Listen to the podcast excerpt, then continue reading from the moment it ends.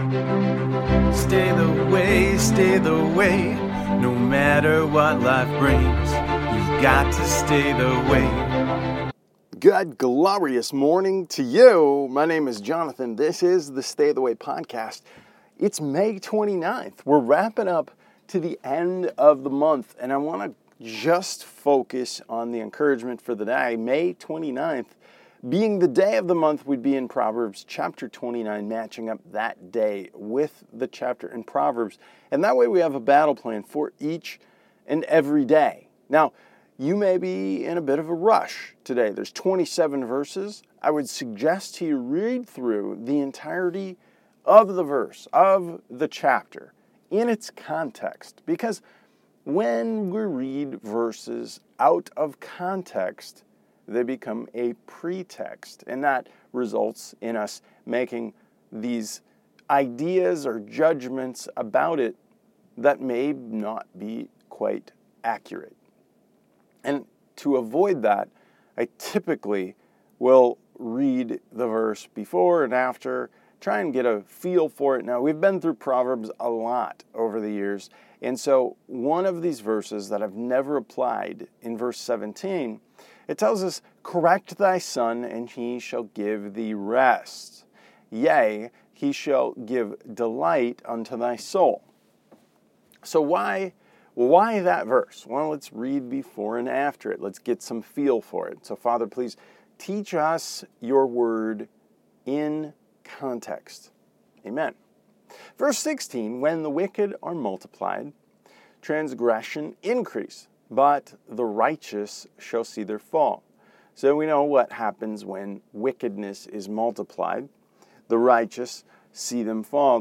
There's a correction that the Lord Himself is doing. Now, what is this correction stuff? Well, verse 17 says, Correct thy son, and he shall give thee rest. Yea, he shall give delight unto thy soul. Where there is no vision, the people perish, but he that keepeth the law, happy is he. So there's this idea of what wickedness is, there's this deal of correction, and then there's the idea that if you keep the law, you'll be happy. So, where does the correction come in? Well, if you don't know the law, there's nothing to be corrected. There's no um, reason that something should be right or wrong. But when we're given the law, which is actually written in your hearts, right? God tells us that, that God has knit it into our hearts to know the difference between right and wrong. And as we grow in our relationship with Him, as we read in the Word, we learn better what that right and wrong is. And so if I'm taking this away, correct thy son, and he shall give thee rest. If you take the time to teach your child or your son, your daughter, the right way to go versus the wrong way to go, right? The, what evil looks like. If you teach them the way that is right, then in the end, he shall give delight to your soul, and he shall give you rest. You'll be able to go to bed at night going, you know what? My kid, he, he's doing the right thing or she's doing the right thing. I can trust in the discernment that they've been given.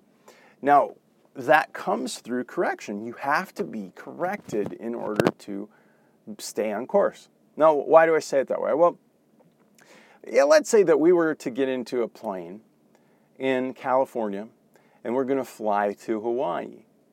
If we were one degree off, we'd end up hundreds of miles out in the ocean, completely missing the island of Hawaii. You may not even see it because you're one degree off. Now, one degree isn't a lot.